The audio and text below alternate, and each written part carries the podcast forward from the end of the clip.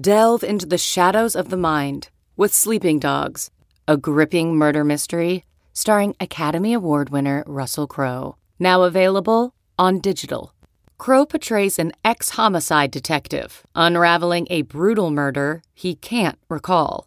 Uncovering secrets from his past, he learns a chilling truth. It's best to let sleeping dogs lie. Visit sleepingdogsmovie.com slash Wondery to watch Sleeping Dogs, now on digital. That's sleepingdogsmovie.com slash Wondery. Time now for the College Football Inquirer with Dan Wetzel. Eight and four, they'll go they'll go buy some Ukrainian helium and, and let off balloons in celebration. And SI's Pat Forde. I would put Zaxby's well down the ladder in the chicken wars. You know, they're like Belgium. And here's Dan. Hi, welcome to the pod. Let's get this octagon going, Pat. it's time. Pac 12, Big 12, UFC Expansion Championship, Pac 12 Media Days. Commissioner George Kliavkoff gets up there and bemoans predatory conferences such as the Big 12 trying to quote destabilize the Pac 12 one year after the Big 12 said ESPN was trying to destabilize it. Then goes on to say that they may raid the Big 12. We'll see what what uh what schools they want to go shopping over there as he says. Yeah. Yeah, it's kind of a mixed message, huh? It's college sports. Don't try to take the high ground. This was bold talk from a commissioner. He's the last commissioner to speak at media days. Had a lot to say. Uh, seems rather pissed at uh, Kevin Warren in the Big Ten, uh, as you'd expect. Uh, claims yep. lots of people are mad at UCLA, none of them in the bookkeeping department. Basically says he may go take, may vulture the Big 12, but quote, I've been spending four weeks trying to defend against grenades that have been lobbed from every corner of the Big 12, trying to destabilize our remaining conference. I understand why they're doing it. When you look at the media value between the two conferences, I get it. I get why they're scared. Not sure that's accurate. Uh, later quote to reporters the tampering continues. The good news is my presidents and chancellors and athletic directors forward me all those messages. I have a big collection of those messages. No Pac 12 school is joining the Big 12. Bold talk. This is also a guy that uh, entered an alliance less than a year ago. Uh, yeah, that didn't work after out. After everybody well looked each other in the eye. Thoughts on mm-hmm. Pac 12 Media Day, the final word spoken in uh, this current current arrangement? Yeah, it's been a uh, heck of a few weeks for Commissioner Bluster, hasn't it? We started with uh, Brett Yormark, I was there for that at Big 12, saying, you know, we are open for business and basically declaring, yeah, we're we're looking to we're looking to mingle. And then uh, you had Sankey flexing on people, and then Jim Phillips sounding pained and anguished at the state of modern sport, college sports. Then uh, Kevin Warren strutting around a little bit in Indianapolis, and now George Kliavkoff uh, sounding a bit defiant at the the the raid on his uh, conference and, and offended by the a- attempted additional raids by the Big 12. There isn't anything he can do about the Big 10, but I think he feels like he can fight the Big 12 on relatively even terms. You know, the problem he has is just how many of his schools truly want to be there. They may not have anywhere else to go. They may be like Richard Gere, an officer and a gentleman. I got nowhere else to go. But if they do get a life raft, any of them to like to the Big Ten, they're out. Oregon, Washington. So or Stanford. He may be able to, yeah, or Stanford, or absolutely. Them, but yeah, but he he can he can flex a little bit right now towards the Big Twelve, but that's about it. Seems like the uh yeah, it was a lot of it was a lot of you could tell he was angry at times and I still think some of the the language can come back and bite you quite well. No, don't ever say never. He said never, basically. No Pac 12 teams. Mhm. Just because someone's forwarding you a message doesn't mean anything. Right. He just got double crossed by USC and UCLA. All of this stuff Mhm. happens in silence. So all you can do is your best to try to figure out how to keep them. Uh, and when part of your appeal, which is the same as the Big 12, is no one else wants you, it's it's, it's shaky foundation to build a house. I think the big thing here is going to be what kind of media rights deal can they get? How low is it or how high is it, depending on how you want to look at it? And then does people give that grant of rights? And how long are these grants? I mean, it just feels like it's a perpetual state of attack. I can't imagine a school in the Pac 12 or anywhere giving up your grant of rights and signing up for a conference, one of these conferences, for more than five years. Yeah. I mean, four, maybe. I don't even know. I, I, I'm not sure I can put a number on it, but yeah, the days of the 10 year grant of rights are over unless you're the Big Ten or SEC. I would have to think that, you know, we're going to see the Big 12 going to market eventually uh, pretty soon here. The Pac 12 is there now, but I think those are both going to be very short window deals in terms of grant of rights. And they're both, boy, they're going to be eyeballing each other to see whose deal is bigger. Yeah. And I mean, I mean, you know, look, if you can lock up a long term media deal, but these things never go down. Yeah. So you you're kind of counting on America's love of football. Uh, I mean, if you sign a long term deal, why? You think America will love Right. football less? You think America will love college football less? College football's done virtually everything it can to make itself not popular. Yeah. Uh, they serve all sorts of of of interests that that that aren't about the growth of the game. They they're totally disorganized. They always have been. They harken back to weird traditions and they do all sorts of things that make no sense as a business. Uh, and yet it continues to grow in popularity. Yep. And so, and particularly as a television property, I just I don't know how it goes down. Uh, as particularly sports wagering, you know, is legalized in more and more states, and more people are are gambling. So, any football game becomes uh, something to watch and, and Yeah. gamble on. So, I don't know how or why anyone would take that. You know, they did in the ACC. They did not want the presidents then did not want the chaos, and they paid a premium. They're paying a premium for that that calm. They do not have chaos. Nobody's nobody's in or out, but they're getting lapped in terms of revenue. The ACC used to be have more money than anybody. Yep. They had the richest deal at one point, not long ago, like ten years ago. Yeah. now they're not even Yeah. going to be close. So I don't know. I don't know if you could feel bold at, at any of them if you're the Pac 12 or Big 12. Certainly not until you see what's up and then see what kind of playoff we have and see what kind of structure we have. Are, are other teams playing non conference games? What's going on? But um, I guess it'll be very interesting to see what kind of mon- monetary deal gets offered for the Pac 12, what concessions they have to make. Do they try to become a Friday night league? Do they, you know, at least with two games, you know, do they, I don't, I don't know. I don't know. Pac 12 is going to have to be a little creative. There's just no question. They talking about playing conference games in LA. How does that work?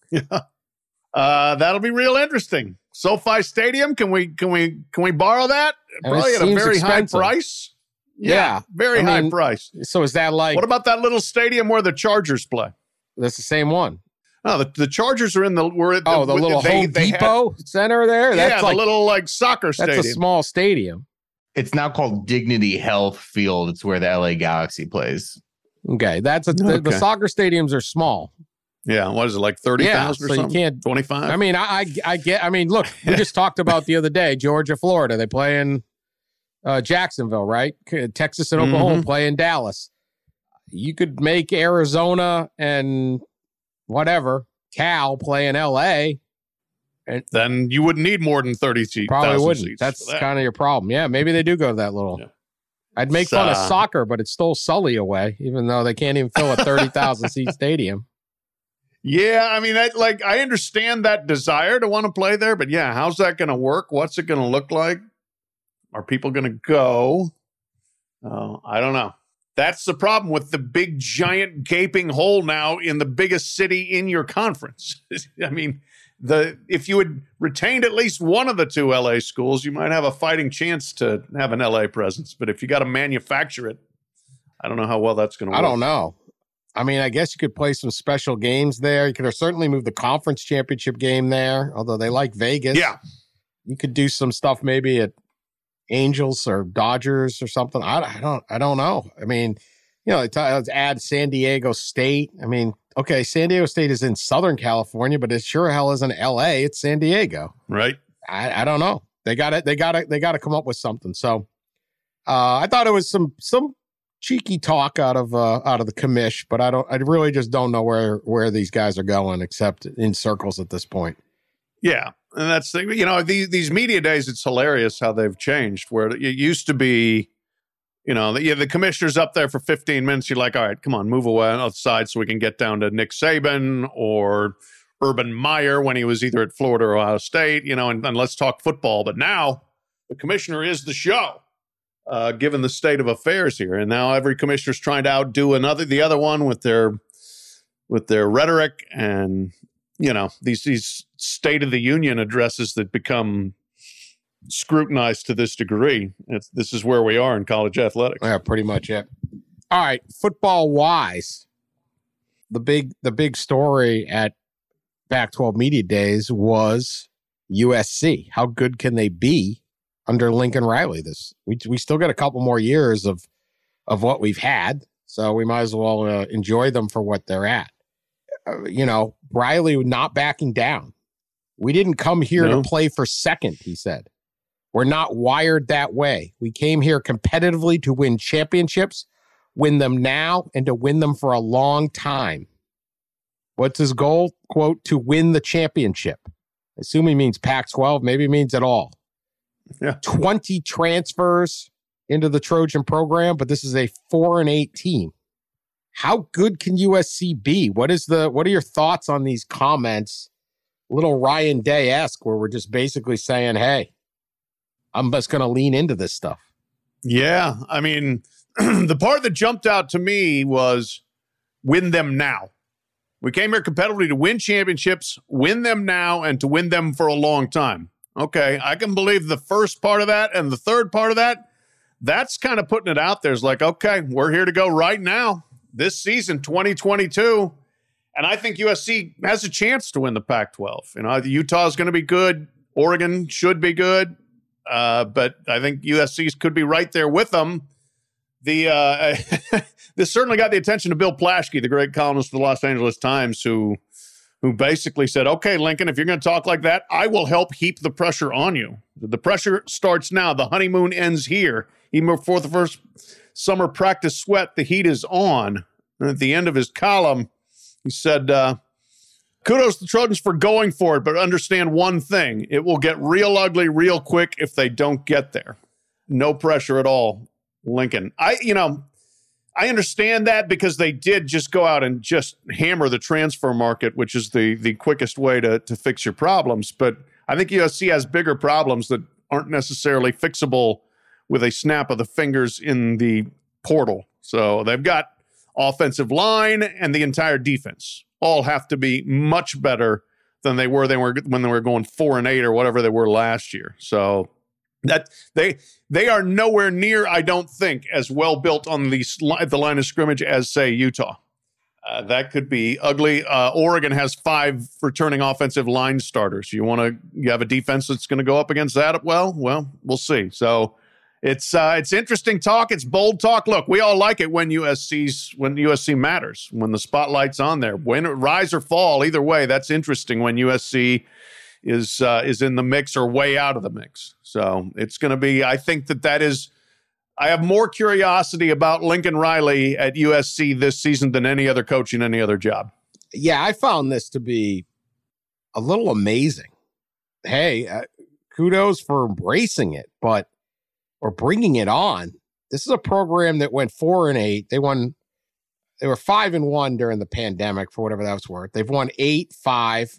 Clay Helton had two okay years, 11 and three and 10 and three. Yeah, early on with Sam Darnold. Yeah. And even then, uh, Sark went eight and six and nine and four. Lane went 10 and four. That had Ed mainly was Ed Orgeron.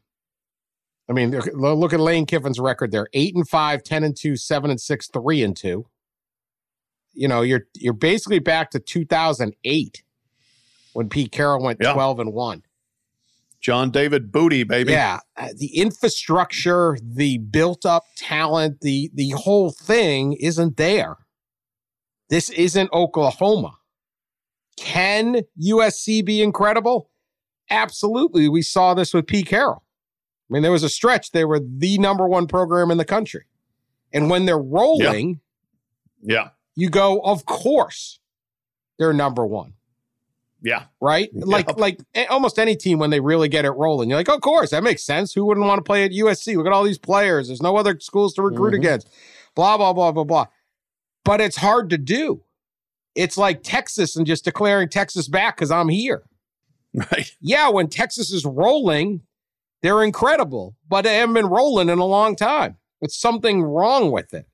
So I, I certainly appreciate what Lincoln Riley's doing. I just, I mean, hey, wow, Caleb Williams is good and Jordan Addison. You got all sorts of skill players, but there's other teams in this league that are taking that quote and just saying, oh, USC thinks they're just automatically back. Fascinating That's comment. it. I mean, I, I don't know. I, I, I you watch like we can talk about him later. We never got to him the other day from the Big Ten. Like Scott Frost, right? You come back, it's like the conquer. Oh, he's going to snap his fingers. Boom, all problems will be solved. Nebraska's going to roll again. Nope. All right, Harbaugh's back in Michigan. Snap your fingers. We're going to be rolling. It's, it's a little more work than it. You know, you need some breaks. Yeah, no, took a while. Uh, it's just not that easy. I don't think. I was very surprised by that Lincoln Riley move. Maybe, you know, maybe it's because the first job he took over was just a well-oiled Oklahoma machine. But man, if he they win the Pac-12 this year, incredible. But boy, that is a that is a throw the gauntlet down bit. I don't know whether his players care, but hey, USC was 112th nationally last year in yards allowed per play defensively. I mean, how many teams that are that far down the ladder on defense all of a sudden come the next year and win a conference championship? I, I can't think there's that many. Yeah, you know, I I I, don't know. Uh, very very simple. Yeah, you know, I'm looking at some of the some of the other quotes, some of the player quotes. USC is a blue blood, simple as that. Teams have rough moments. That's what USC had. We're trying to turn that around. And that was Caleb Williams. Not a bad schedule. They open with Rice. They're at Stanford. They get Fresno at home, at Oregon State. Could be a little difficult this year. They're always difficult, I guess. Oregon State, Yeah. Arizona State. Mm. Wa- That's all that, and then they finish with Notre Dame. Yeah. So, but they're at Utah When is when's that game at Utah? October fifteenth. They avoid Oregon Right. till the Pac-12 Yeah. championship game. Mm-hmm. If they both get there, yeah, it's uh, they they've got a chance for a for a pretty good start. Schedule gives them a chance. And you said like Rice is Rice. Stanford is the, appears to be way down in terms of personnel. And actually, I looked this up. You want a stat, Dan Wetzel? Here's a stat for you. Stanford failed to cover the spread in their last nine games last year. They were like people were still Vegas was still figuring out. David Shaw figured this out.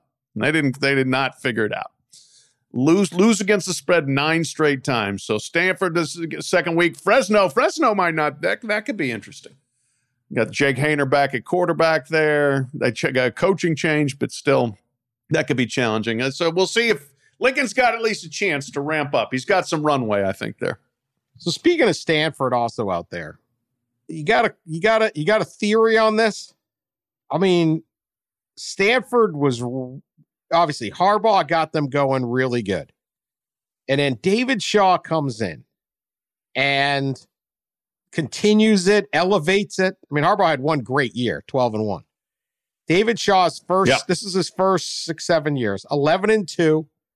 12 and 2, 11 and 3. Those are back to back Rose Bowls. There was a Fiesta Bowl in there. 8 and 5, then 12 and 2, then 10 and 3, 9 and 5, 9 and 4, 4 and 8, 4 and 2, 3 and 9. They have fallen off a cliff. Yep. I don't know of a more impressive person that I've met who is a college football coach than David Shaw. I don't Yeah, know anybody something. I wouldn't want Yeah. coaching my kids than David Shaw. Yep. Stanford is still Stanford. The competition in the Pac 12 has not gotten tougher. Why has this just fallen apart? Well, a, a couple theories there. You know, one that, that the transfer por- portal is basically a one way thing there. Yeah. Okay. So they've lost a lot of guys to the transfer portal. Some of that may be academics, but that's also part of the problem on getting guys in. It's hard to be academically at a point where Stanford will say, yeah, we'll take you.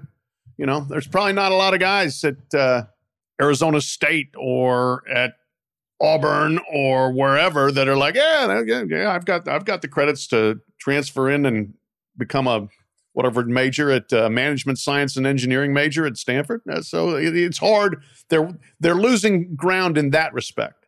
Secondly, you know they they built their program on on winning the line of scrimmage offensively and defensively. And once that goes bad, that can be hard to fix, especially again if you cannot work the portal to go out and get three great linemen on either side. And so their recruiting, I think, now is suffering as a result of having lost that traction. They were not terribly creative ever offensively. Uh, and as things have become more open, they look a little bit like a fish out of water. Doesn't mean you can't win that way, but you did you have to beat teams at the line of scrimmage, and they're no longer dominant up front there. So kind of a combination, a, a compilation, I think, of things. But I, I'm I'm very surprised because I'm with you. Like if David Shaw came into my house to recruit, whew, he'd be a tough one to turn down. Yeah. So, I mean, look, historically, Stanford's not good, right? Okay. They, they went 10 and 0 in 1940. They did not win 10 games again uh, until 1992 when Bill Walsh coached them. That included a Not even Jim the Jim Plunkett teams in the early 70s, they didn't do it. 70, 71 in there.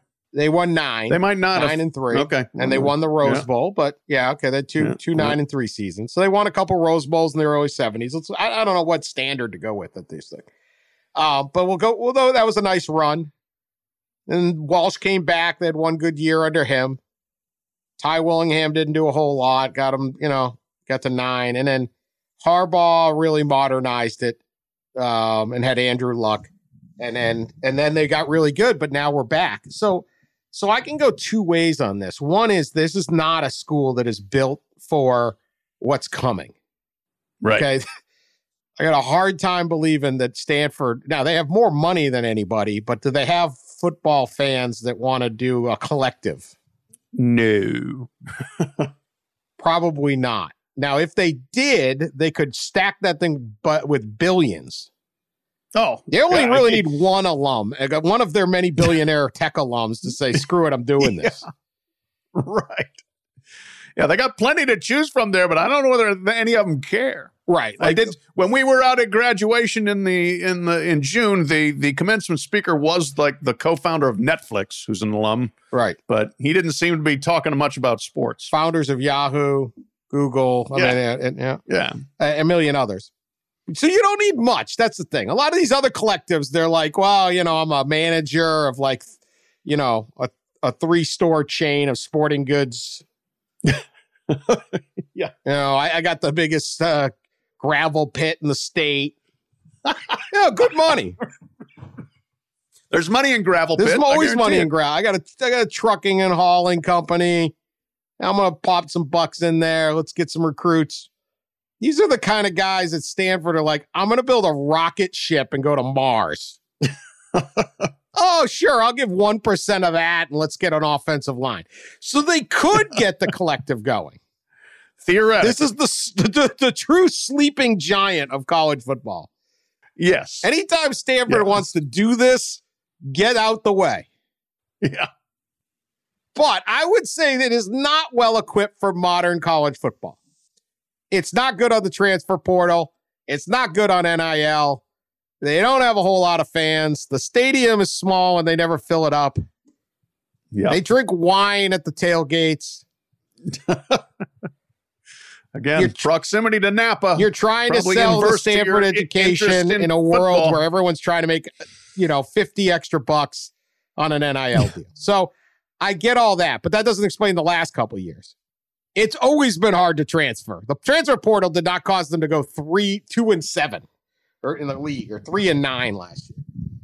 Notre Dame is also in a lot of this boat.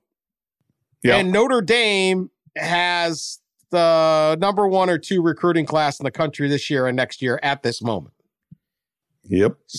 Now, Notre Dame has way more passionate fans, obviously, and their own network, Yeah. but that doesn't explain this fall off. And they had, Shaw just had that, we are going to be mean up front, nasty. Yeah. They were physical, the nerds, remember? Intellectual brutality Intellectual was the slogan. brutality. I love those teams. Yeah. It was They'd awesome. beat the hell out of you, and then they'd come to the press conference. They'd wear those glasses with the tape, make fun of themselves, Yeah. And then you get a great QB. Because look, if you're rec- one of these great QBs, are going to want to go to Stanford. It just fits the personality. So the model was there. It's just falling off a cliff. It isn't there right now, and I don't know. I don't. Is, Yeah. uh, Shaw's got to recruit harder. They got to coach better. They got to be more aggressive. They got to be better at figuring out the problems. I mean, this is a if he's not David Shaw, he's fired, and this isn't Stanford, he's fired. He's making like eight Right. million a year. Yeah, he's getting paid a phenomenal amount. Unbelievable. And yes, you're right. At a different school, he would be out right now. So I don't want to criticize him because he might call me up and talk me, uh, he'll like yell at me. I feel bad. He's too smart. I love the guy, but it's just like this isn't working. You can't. This program Right. is falling apart. Yeah, yeah. That's I will say they they've got a quarterback now who they really like and the NFL likes. Big, strong arm guy, Tanner McKee. Oh. Uh, so you know maybe maybe this year they can they can get it ramped back up. But boy, I mean they lost a lot of guys to transfer off season. I, it, it's it's gone the wrong way, and that's up, that's one of those things that's would- hard to turn around fast. Why would you transfer out of Stanford? If you're the kind Yeah, of kid know. that goes to Stanford, you want the Stanford degree. Yeah, maybe some of them found out it was harder than they thought it was going to be. I don't know, man. They weren't flunking out five years ago. whatever the reason is it, it is it's weird it's mystifying and i don't know how quickly you can fix it they sign a handful of really good guys every year chris hinton that kid transferred to michigan from there They've got uh, six rivals, four stars committed. You know, they're always going to get guys. are you going to keep them I don't know. I, there's something up at Stanford. I don't know what it is. Drop us a dime. I don't. It's it's this thing is not working. And man, was it working? And yeah, Yeah. were they going to ever win the national championship? Probably not. But it was a lot of fun. They were a lot of fun to watch. sure A lot of fun, and they had their unique style. That's it. yeah yeah they were one of the one of the great ground and pound teams uh, outside of the service academies To be uh, a going to be a problem. Recruiting's falling off. Wins and losses have predictably fallen off after that. CarMax is putting peace of mind back in car shopping by putting you in the driver's seat to find a ride that's right for you. Because at CarMax, we believe you shouldn't just settle for a car, you should love your car. That's why every car we sell is CarMax certified quality so you can be sure with upfront pricing that's the same for every customer. So don't settle. Find love at first drive and start shopping now at CarMax.com. CarMax, the way car buying should be. Searching for NBA playoff coverage? We've got you. The Old Man and the Three, presented by BMW, gives you an inside look into the world of sports. Hosted by former NBA sharpshooter and Duke legend JJ Redick and sports writer Tommy Alter, The Old Man and the Three offers unprecedented access to the league. Tommy and JJ discuss the NBA and interview some of the biggest names in the league, like Devin Booker and Luka Doncic. NBA final season is the perfect time to dive in, and you can listen to The Old Man and the Three wherever you get your podcasts. To hear episodes brought to you by BMW. Push the limits this NBA season with the brand that set the ultimate standard BMW, the ultimate driving machine. All right, we did not get to. I mentioned this earlier. Let, let let us get to this part of the Big Ten left over from the Big Ten. Scott Frost at Nebraska. He was asked about being more competitive, and he immediately said, "We were competitive enough We just lost eight of the nine games by a touchdown or less. Oh, is that all? uh, noted We were that the competitive. problem was it was something different every time. Which I, I, he was explaining that I didn't really think that was a positive on for him. Like, it'd be one thing if you're like, look, man, we our kicker had two left feet. We couldn't kick a field goal. We blew eight games. Blame it on him. It was and it was something Right. different every time. But this Yeah, was often played special teams, but it was different parts of special. different types. Like This is a team that played Ohio State and Michigan for basically 60 minutes, but couldn't get anything going. He'd be fired if he wasn't Scott Frost and this wasn't Nebraska, but he's back. Is there something there that Nebraska can flip this and and get back to eight and four or something, six and six? What does it take to keep Scott Frost at Nebraska?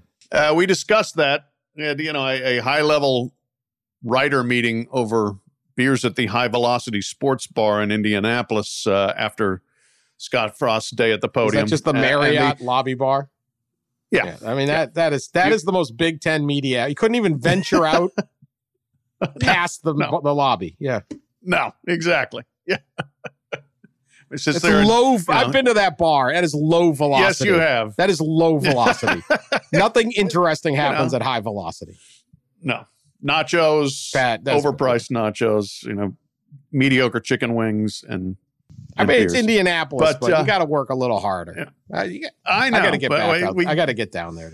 Hey, It's, I was I was grinding, baby. I was pumping out that Kevin Warren column. By the time I was done, you know, High it was- velocity. It was, later on. anyway, they, the, I, the the consensus was got to be better than six and six. Seven and five is the mm, what what does seven and five look like? Point eight and four. He's probably okay. Six and six, not good enough. Seven and five, it gets interesting. eight and four. So- they'll go. They'll go buy some Ukrainian helium and and let off balloons in celebration. Yes, they will. Although Frank Solich would see that and say, wait a minute.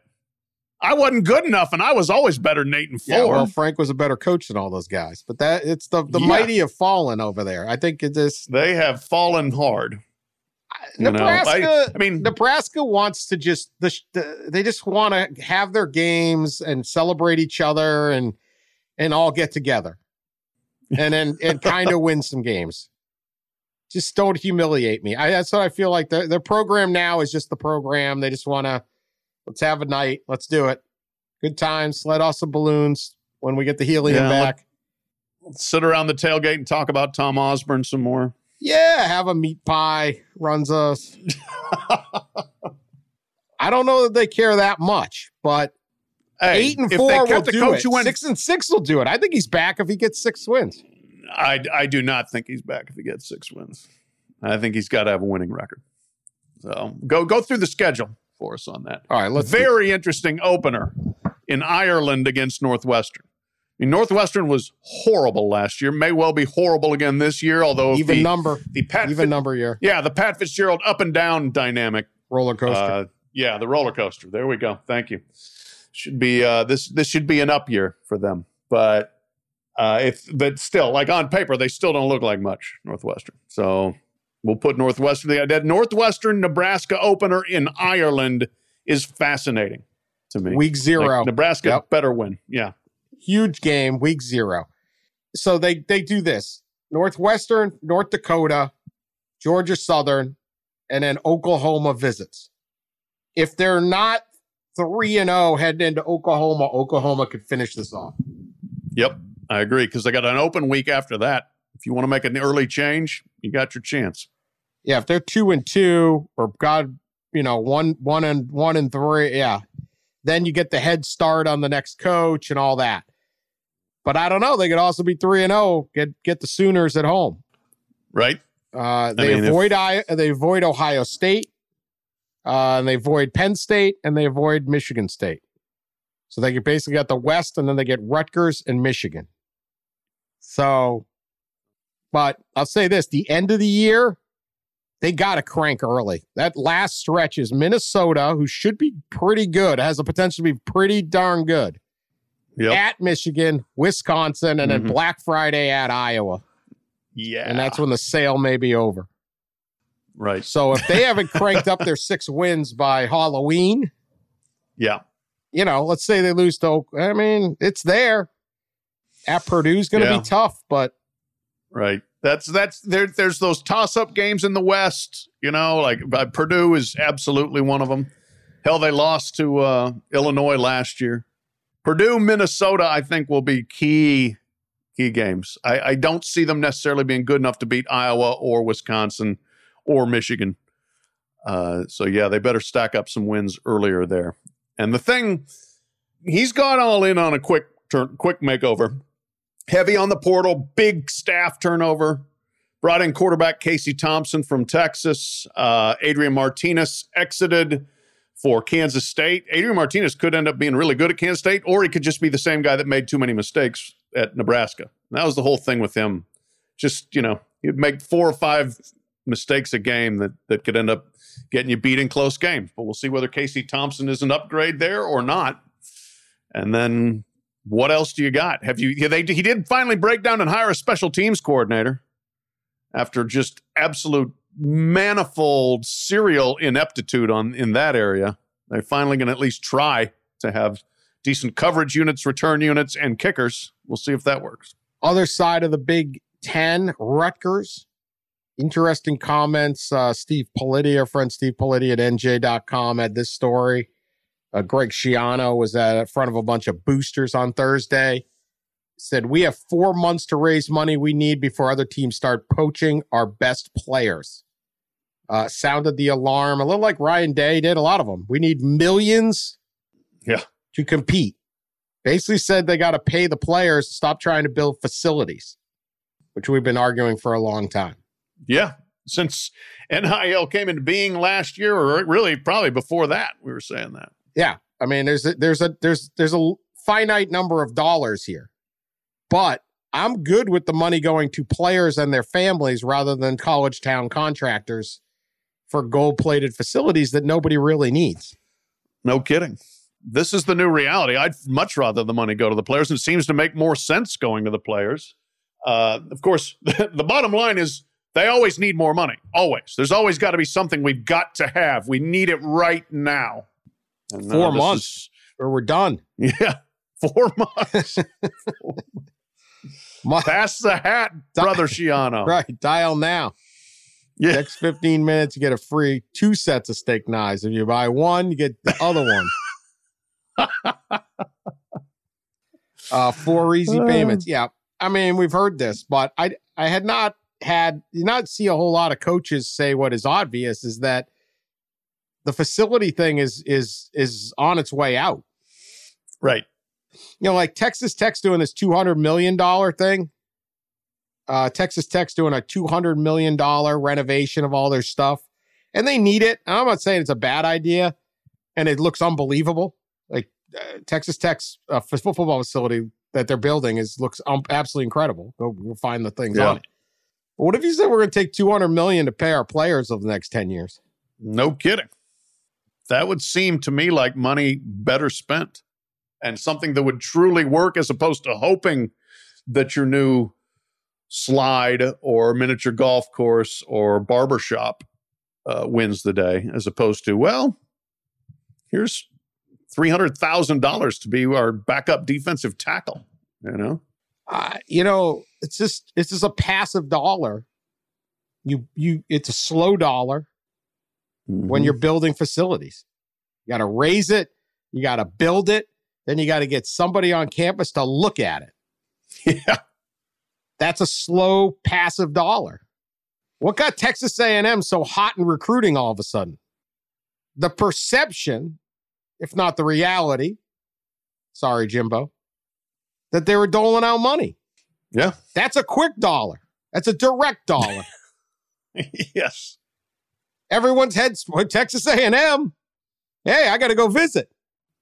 Yeah. It's not because they got a new mini golf course or we got, Right. you know, 78 weight racks. Every guy gets his own weight rack. Yeah. Got a video console in your locker. Well, so what? How about putting $10,000 in my locker every week?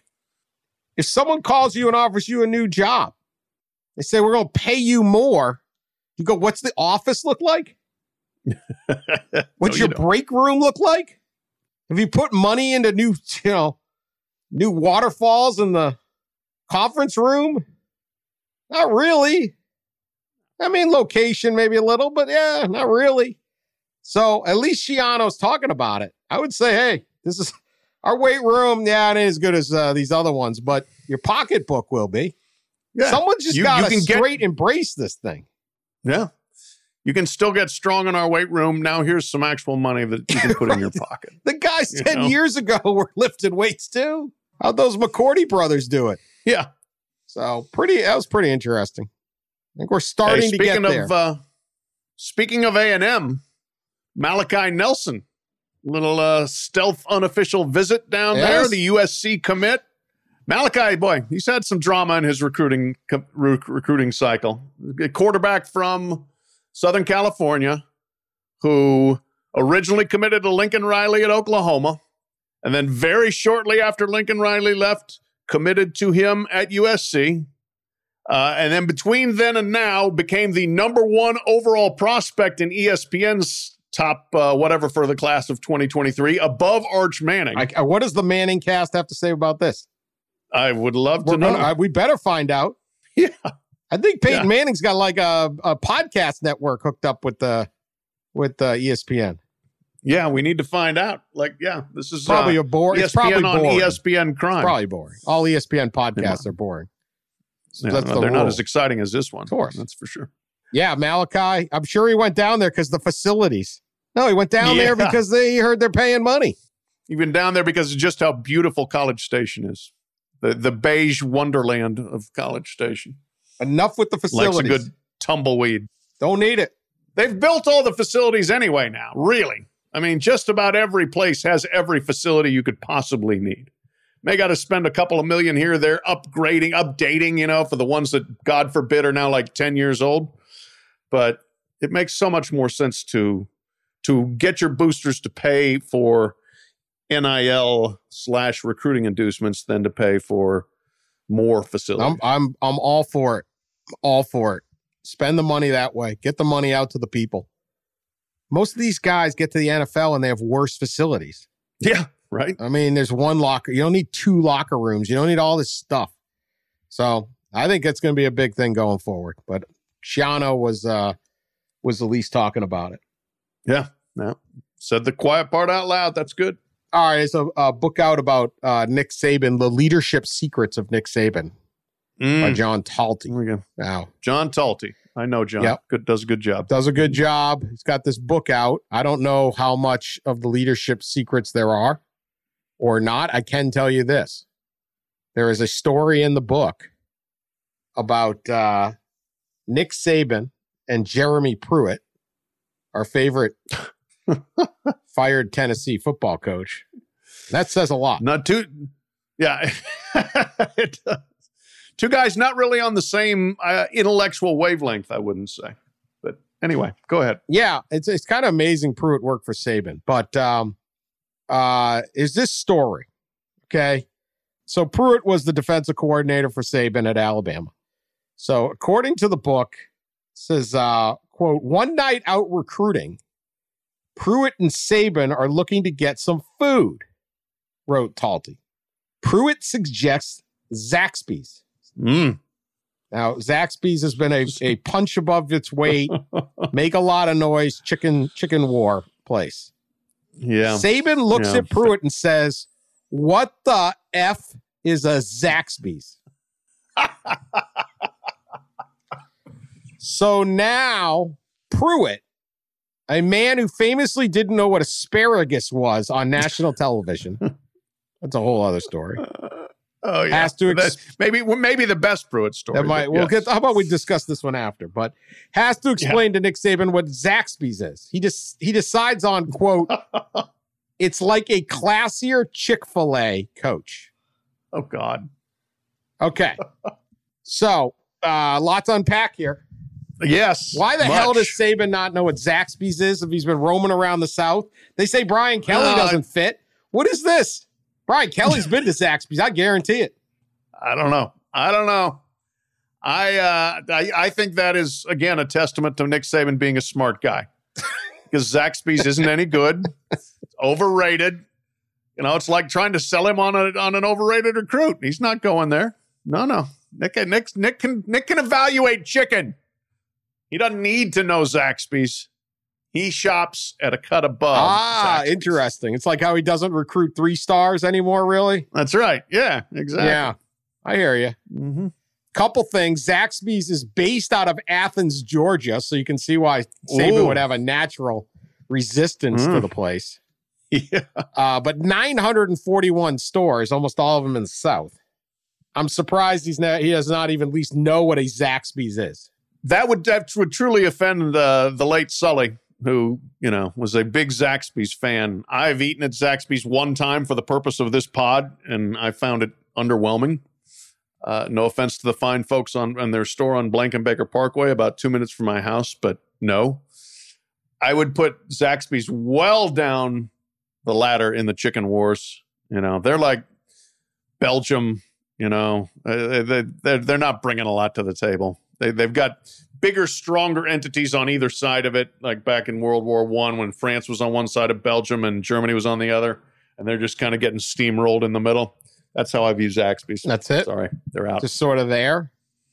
yeah, yep. Fascinatingly, back in 2013, Zaxby's made a deal with uh, uh, 25 Division One colleges, uh, declaring themselves the official chicken of college sports. Really? Yes. I missed that. Yes. Pre prelude. One of the schools they made a deal with, Alabama. Nick Saban did not was unaware that Zaxby's was the official chicken of college sports, even as it was paying Alabama an NIL deal. that that fits though for Saban. Again, what does Zaxby's paying Alabama some money to be the official chicken have to do with him winning football games? Nothing. He's got that Coke up on his thing. the unopened Coke. Is that Coke at his press conference? Maybe he could have thrown a Zaxby's chicken finger in, and then a lot of it could have happened. Coke that went that goes unopened for years at a time. So, I think it's the same Just one. keep pulling out the same bottle. Yeah, yeah.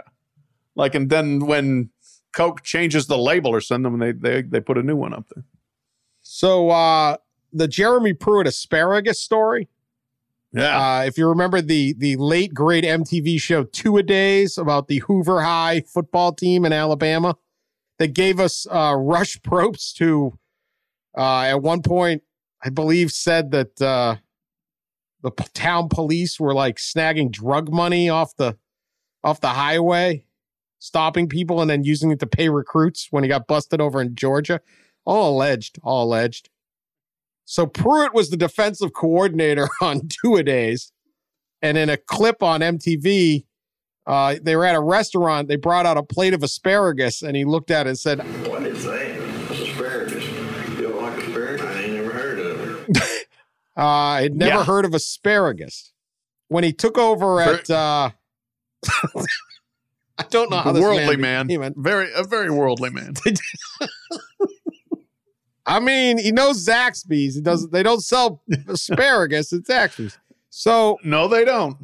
later uh he gets the job at tennessee and of course he gets asked by the athletic about this uh, famous i'd never heard of asparagus I, mean, I don't think it's your most popular vegetable i mean it's not like like what do you think the most the most well-known vegetable is i would say carrot Eh, maybe in the South, it's going to be like green beans or or collard greens, even. no It's not oh more than the, Yes. the carrot onion Yeah, the, onion I'm going to say I'm going to go with green beans. green bean okay Yep. asparagus I, Is an onion even a vegetable? I don't know. asparagus I guess it is. Yes, no, but an onion is an onion a vegetable? Onion would be a vegetable. I would say onion would be the winner. here. Okay. Onion, an onion is in everything. Every single savory food has onion. It in I think all every right. five year old in the country knows what a carrot is. This is also true. I, I don't know that they all know what an onion is because they haven't been fed an onion, but everybody is eating a carrot. Find me someone who has eaten a carrot in this country. All right. Carrot, beets, podcast green listeners. bean. Green bean's close. There- green bean's right there. Well, There's your challenge for our listeners. What's the Send- most Tweet us if you can find somebody who hadn't eaten a carrot. What's the most well-known vegetable? Okay, so I'm not saying asparagus is on that carrot, green bean kind of Mount Rushmore bit, but it's it's it's an asparagus. A grown man should know what the hell an asparagus is. Yes, I agree. But we'll go with the garden Rushmore, not Mount Rushmore. What would you grow in your in your garden Rushmore? So they ask him then, and he says, "Nah, I knew what asparagus was. Just when they brought it out, it just didn't register." Again, very worldly. A website called freshproduce.com says potatoes are the most famous vegetable. I'm, I'm not uh, looking into Okay, this. It's yes. probably a very unscientific survey, but tomatoes second. Are we considering tomatoes or a fruit or a vegetable? I'm definitely considering them a vegetable. when you watch the video, I don't know how you don't. If you see an asparagus, well, if you saw an asparagus, what else would you think it is? I have no idea. I mean, I, I again, like this is just astounding to me. We need Like, a and Jeremy this guy. Somebody, Go ahead. Somebody paid him four million dollars a year to be a college football head coach. Is Zach This guy. Is Zaxby's a classier Chick Fil A? I don't know. I don't think it is. No, no, he didn't know that. He doesn't know his chicken. He doesn't know his asparagus. In that video, he's, blocking and eating a- tackling? he's eating this overloaded baked potato. He knows that. He's got that baked potato. okay. Finally, I think. um, Maybe. very important uh, warning that authorities are putting out there, and we want to share it with our listeners. Uh, We're trying to keep the keep our listeners safe. keep our listeners. I think we could people's court this too. Brett, Brett, this will be your first people's court. Oh, I've done it. I've used the drop before. Judge Rader. Have you ever gotten to uh, ever got to rule? No, no, this Oh, is well, my first time. Ah, Get your thing get together ready to here. rule. Put on your robe. Get ready. This is important. All right. We've all walked up to a store or on the street corner, and there's somebody there trying to make some money, like a street performer, right? mm-hmm. And in this case, this is a, a nationwide warning from authorities. Uh, it includes somebody playing the violin, playing music. Okay. And then they Mhm. usually got a little bucket out there trying to get some money, and they they sometimes have a sign, help Yeah. help me raising my kids or whatever. So over the past year, police nationwide have issued warnings about these people. They are playing the violin, or at least that's what it looks like. However, it turns out the music is fake. what? They, they've they're they're playing a recording of the violin. They have a recording of a violin playing. And they have their violin, it looks like plugged into a speaker. Mm. The scam works like this near or even in the parking lot of a grocery store or retailer, someone said with a violin. The music is beautiful and accompanied by the sign about having kids and needing help can really pull the heartstring. But it, this is all a fake. The person standing there at the sign isn't playing music at all, it's coming from a speaker. Mm. According to Pinellas Park Crime Prevention Community Policing Corporal, well, that's a mouthful, James Gotti. Guy's name's James Gotti. okay. He's in Florida. This is a Florida man. Florida so we man. Got that. Okay. County. James Yeah. Gotti. yeah. Uh, uh, they stand outside stores and businesses. They're playing the violin. They solicit donations coming in and out. This has been seen in Florida, Maryland, Michigan, Hmm. and they are warning people.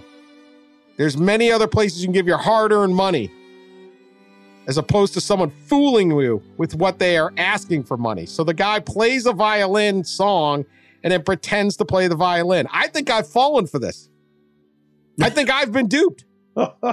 Have you given money to the fake violinist? I don't know. Maybe. Maybe. Yeah. I mean, I wondered why they were so good at the violin. Seems like a weird thing Yeah. for a homeless guy to be able to do. Uh, wouldn't you be? Yes. If you had that talent, wouldn't you be, you know, employed somewhere? Maybe not. So here's the thing Is this a crime? At first, I was really nervous when you called me in here to make a ruling. This being my first one, I didn't want to. I didn't want too strenuous a, a social issue to be put my way. I didn't want to be embarrassed. This is easy. This is a free country. I respect the hustle. If you got duped, that's your problem. If the, if people if someone who's out there with the fake violin and the CD player or the MP3 player that's playing, you know, Ave Maria on the violin, if they could make you know $150,000 a year, they probably would be at their job doing that. I respect the hustle and it's if you get duped by it, that's on you. You know, for this person to make Okay. 20, 30 bucks a day doing this, that's fine. There's worse things going on in this in this world. Well, I think they're making more than that. Make enough to afford a nice violin. Here's Maybe. the Montgomery County Police Department in Maryland. Warning, all caps. this is a nationwide issue. Please be aware of scam violin players in Rockville and other location shopping centers. Scam violin player, Pat. Montgomery Well- County PD is not happy. Are you? No, no. As much as I, I understand Justice Rader's uh, tack there, like you know, you don't want to be if you're if you're that dumb that you can be fooled, then it's on you. But here's what I say: Look, we have always been the podcast of truth. That's why we outed the Purdue Drum. That's why we outed the Ames Water. We stand up for what's real, what's legitimate. We ain't took. I, I refuse to to give a pass to somebody who's a fake violinist. You're out. Throw the book at him. Maximum, maximum sentence. This is like the Milli Van- the Milli Vanilli of uh, street performers. Yeah, yeah. No, I mean, look, we we've got to make our our street corners and our storefronts safe for for legitimate musicians. Boy, I'm torn on this one. I, I, I this is work. It is. It's not like when the squeegee guys would just run up to your car and start doing it and then demand Yeah. like, it's like a r- shakedown. Yeah, yeah. No, I don't. I don't like that scam. They're not saying they're playing the violin; they're just providing the music. Yeah, yeah, don't go soft on crime here. Come on. I think I don't need you siding with Justice Rader here. I, I, I, I think I, I, I'm okay with it. I'm okay with it. I'm okay with it. Oh my God! I'm okay the with man it. who who absolutely went to war with Purdue over its drum, and now, now we're okay with these false But that claims. Purdue says their drum is the largest drum in the world, and it is not. The violin guy on the corner is not saying he's playing the violin; he's just implying that he's playing the violin. I live in LA. You go to Hollywood and Highland, there's some guy who's dressed up like Johnny Depp there, some guy dressed up like Superman or Elvis. Good or point. Whoever. I don't think that's Times actually Square. Johnny Depp. If I get take a picture with him and he's like, hey, that's actually 25 bucks, that's on me. You know, I, I assume everyone out there is fake. Pat's just a naive hayseed. He just just believes anything. so do we have to protect the world from Pat? Do we have to protect Pat from the world? Oh, I, you, you, I am no naive uh, babe out of the woods here. but by golly, I, I am trying to be consistent in the ethos of this podcast. We stand for authenticity. We stand for truth. They're out. Throw them, throw the book at them. Consistency in the legal process. I don't think you know anything about the legal process. I'm going to find out this week when I go to jury duty. That's right. Pat on jury. This is you've been mm-hmm. prepping. Yeah. Jury duty tomorrow, right? Monday. We had to tape this Sunday night because Pat has jury Had- duty. Had to tape Sunday night because yes, I have to go do my civic duty, man. What do we? Would you any idea? Could we get like a murder trial as a small claim? What do we got? What kind of? I mean, you have been No prepping idea. for this. yeah, sure. I have no idea. It would be wild if it was a, a scam violinist being prosecuted. Wouldn't that be something? Could be. And Then you know what? I could I could introduce this podcast and it would get me thrown out of the there jury. you room. go. You're out. Like- yeah, you're out. So, All right. Well, I cannot wait for your tales of jury duty. oh boy. Other than that, we'll be back later in the week with uh, more uh, college football talk. Please thank you for uh, listening, sharing us on social media. It is August. We're on our way. Football's Yeah, coming. baby. Football will be played this month, including Nebraska at uh, and uh, Northwestern in Ireland, right? Yeah, yeah, yeah. Bring it on. Almost there. It's coming. So we'll get into it. Yep. Should be getting good. Uh, thank you for all your support. We'll talk to you later.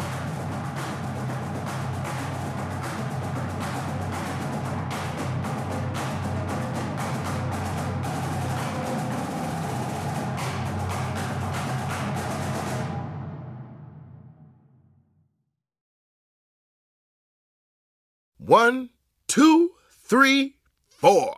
Those are numbers, but you already knew that. If you want to know what number you're going to pay each month for your car, use Kelley Blue Book My Wallet on Auto Trader. They're really good at numbers. Auto Trader.